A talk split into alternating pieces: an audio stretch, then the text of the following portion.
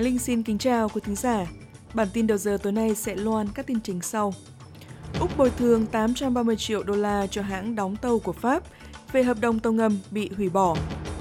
Ukraine kêu gọi hỗ trợ để sơ tán người dân ở Mariupol, trong khi thành phố đương đầu với sự bùng phát dịch tả và kết lị. Và Việt Nam tăng chỉ số minh bạch ngân sách, thế nhưng vẫn dưới trung bình thế giới.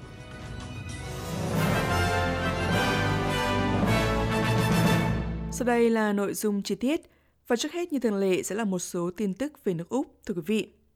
Úc đã đi đến một sự dàn xếp tài chính về việc thỏa thuận tàu ngầm với Pháp bị chính phủ tiền nhiệm hủy bỏ đột ngột.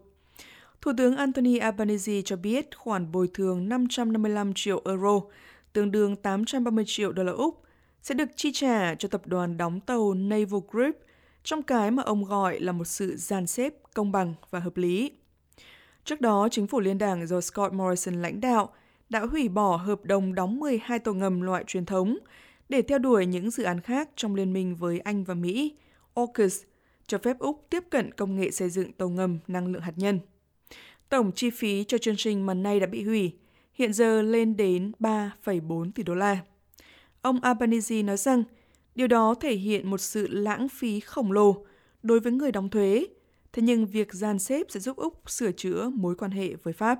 French is a key partner for Australia. We share Pháp là đối tác quan trọng của Úc. Chúng ta chia sẻ những mối quan hệ trong lịch sử, từ thời chiến tranh thế giới thứ nhất, và chúng ta chia sẻ lợi ích chung trong một khu vực Ấn Độ-Thái Bình Dương ổn định. Giờ đây chúng ta có thể thiết lập lại mối quan hệ mà không bị lu mờ. Mối quan hệ sẽ đi vào tương lai. Trong khi đó, Phó Thủ tướng Richard Miles đã đến Singapore vào cuối tuần này để dự hội nghị thượng đỉnh với hơn 30 nhà lãnh đạo trong khu vực. Việc tham dự đối thoại Shangri-La lần thứ 19 là chuyến công du nước ngoài đầu tiên của ông trong tư cách là Tổng trưởng Quốc phòng. Các cuộc đàm phán cấp cao dự kiến sẽ đề cập đến các thách thức an ninh mà khu vực đang phải đối mặt. Ông Miles nói rằng khu vực Ấn Độ Dương-Thái Bình Dương đang ở giữa một mối liên kết chiến lược mang tính hệ quả nhất trong thời đại của chúng ta. Cũng liên quan đến vấn đề ngoại giao, Thủ tướng New Zealand Jacinda Ardern đã tuyên bố một bước đột phá, mặc dù chưa có kết quả cuối cùng, trong nỗ lực thuyết phục Úc thay đổi chính sách của mình về việc đưa những người bị trục xuất trở lại New Zealand. New Zealand từ lâu đã lo ngại về chính sách nhập cư của Úc, trục xuất những người vi phạm hình sự về lại nước này, đặc biệt là đối với những người về căn bản là lớn lên tại Úc và không có mối liên hệ nào ở New Zealand.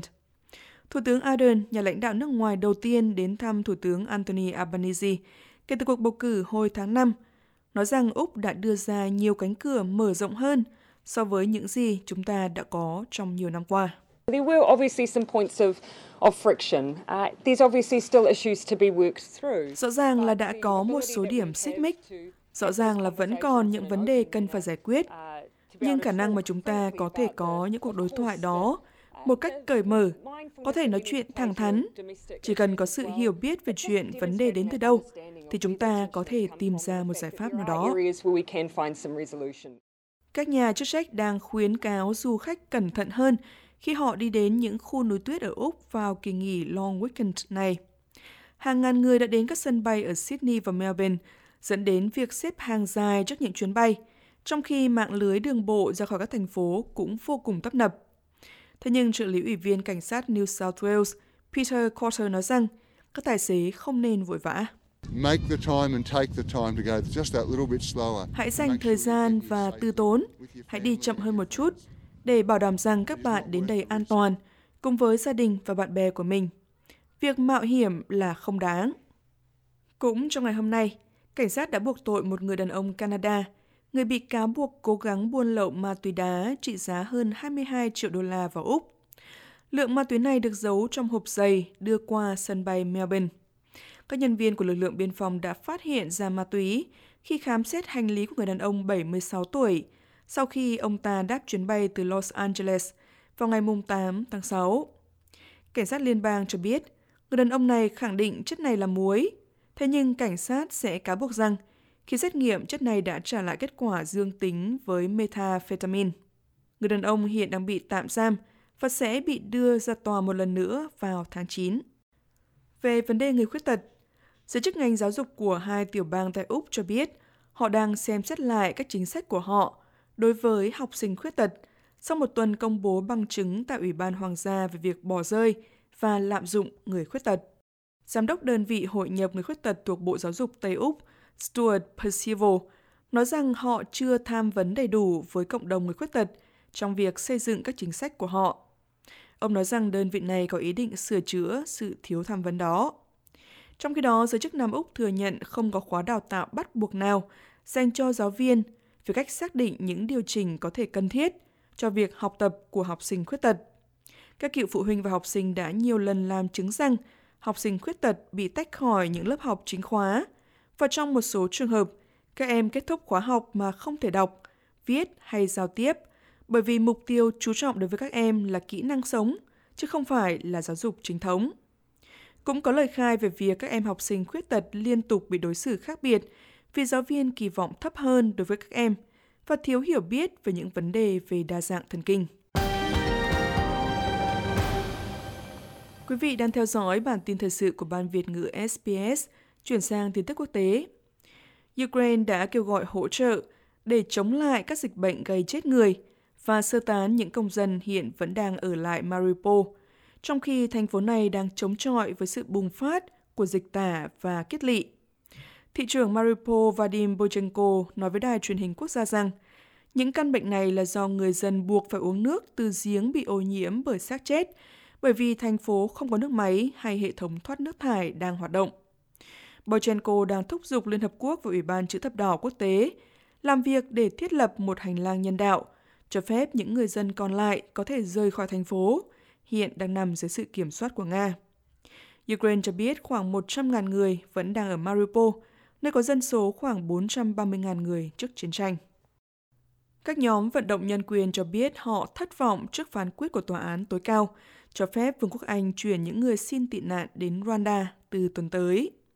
Thẩm phán Jonathan Swift ra phán quyết rằng có một lợi ích công cộng đáng kể trong việc để Bộ trưởng Nội vụ Priti Patel thực hiện các quyết định về nhập cư. Ông cũng nói rằng rủi ro đối với những người xin tị nạn bị trục xuất từ Vương quốc Anh là rất nhỏ. Trong khi đó, Phó Giám đốc của tổ chức vận động Detention Action James Wilson cho biết họ vẫn tin rằng luật di cư về căn bản là thiếu căn cứ và những người xin tị nạn buộc phải đến Rwanda sẽ gặp rủi ro. Bởi vì chúng tôi tin tưởng mạnh mẽ ngay từ đầu rằng đây là một chính sách bất hợp pháp và rằng những yêu cầu trục xuất này, trong khi chưa được tòa án xem xét đầy đủ, hoàn toàn không an toàn về nhân quyền. Hoa Kỳ từ ngày 12 tháng 6 tới đây sẽ bãi bỏ quy định xét nghiệm COVID-19 đối với du khách nước ngoài đến đây, theo nguồn tin Reuters cho hay. Bước đi này diễn ra khi mùa du lịch hè bận rộn đang bắt đầu và các hãng hàng không đã chuẩn bị cho nhu cầu cao kỷ lục. Các hãng hàng không cho biết, nhiều người Mỹ hiện không đi du lịch quốc tế vì lo ngại họ sẽ xét nghiệm dương tính và bị kẹt ở nước ngoài. Reuters dẫn lời một quan chức nói rằng Trung tâm Kiểm soát và Phòng ngừa Dịch bệnh Mỹ CDC nói rằng cơ sở khoa học và dữ liệu cho thấy các xét nghiệm COVID-19 trước khi khởi hành không còn cần thiết nữa. Chính sách này được biết sẽ có hiệu lực vào 0 giờ sáng ngày 12 tháng 6 và CDC sẽ đánh giá lại quyết định sau 90 ngày. Đến với thể thao về bộ môn quần vợt, Nick Kyrgios sẽ đối đầu Andy Murray trong trận bán kết giải Stuttgart Open. Kyrgios và Murray gặp nhau lần cuối trước trận Wimbledon vào 4 năm trước khi tay vợt người Úc giành được chiến thắng duy nhất trong 3 set đấu. Trước đó, tay vợt 3 lần vô địch Grand Slam đã đánh bại Kyrgios trong cả 5 lần giao đấu, bao gồm 4 giải Grand Slam. Và đến với tin tức về Việt Nam. Theo tin từ đài VOA tiếng Việt, điểm số công khai minh bạch ngân sách của Việt Nam năm 2021 dù được cải thiện so với các kỳ đánh giá trước đây, tăng 9 bậc và được xếp hạng 68 trong số 120 quốc gia, thế nhưng vẫn thấp hơn mức trung bình toàn cầu. Tổ chức Hợp tác Ngân sách Quốc tế gọi tắt là IBP vừa công bố kết quả khảo sát ngân sách mở toàn cầu năm 2021. Theo đó, chỉ số công khai minh bạch ngân sách của Việt Nam đạt 44 trên 100 điểm, nằm trong ngưỡng không đủ thông tin. Về chỉ số này, Việt Nam đứng sau Indonesia, Philippines, Thái Lan, Malaysia, nhưng đứng trước Campuchia và Myanmar.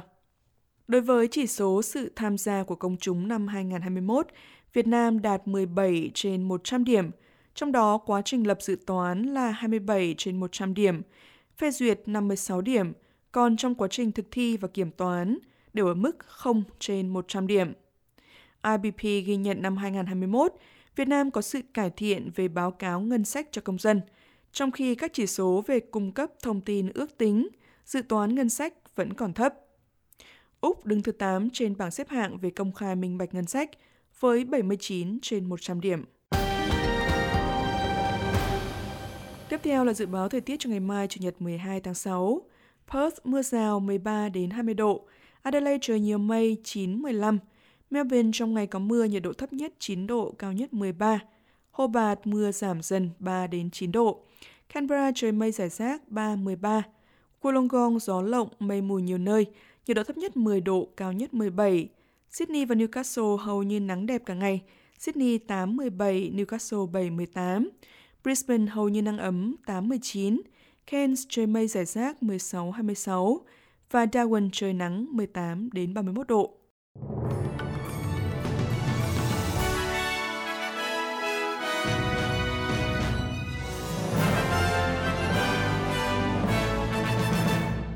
Quý thính giả vừa nghe bản tin thời sự đầu giờ với một số tin chính sau. Úc bồi thường 830 triệu đô la cho hãng đóng tàu của Pháp về hợp đồng tàu ngầm bị hủy bỏ. Ukraine kêu gọi hỗ trợ để sơ tán người dân ở Mariupol, trong khi thành phố đương đầu với sự bùng phát dịch tả và kết lị. Và Việt Nam tăng chỉ số minh bạch ngân sách, thế nhưng vẫn dưới trung bình thế giới.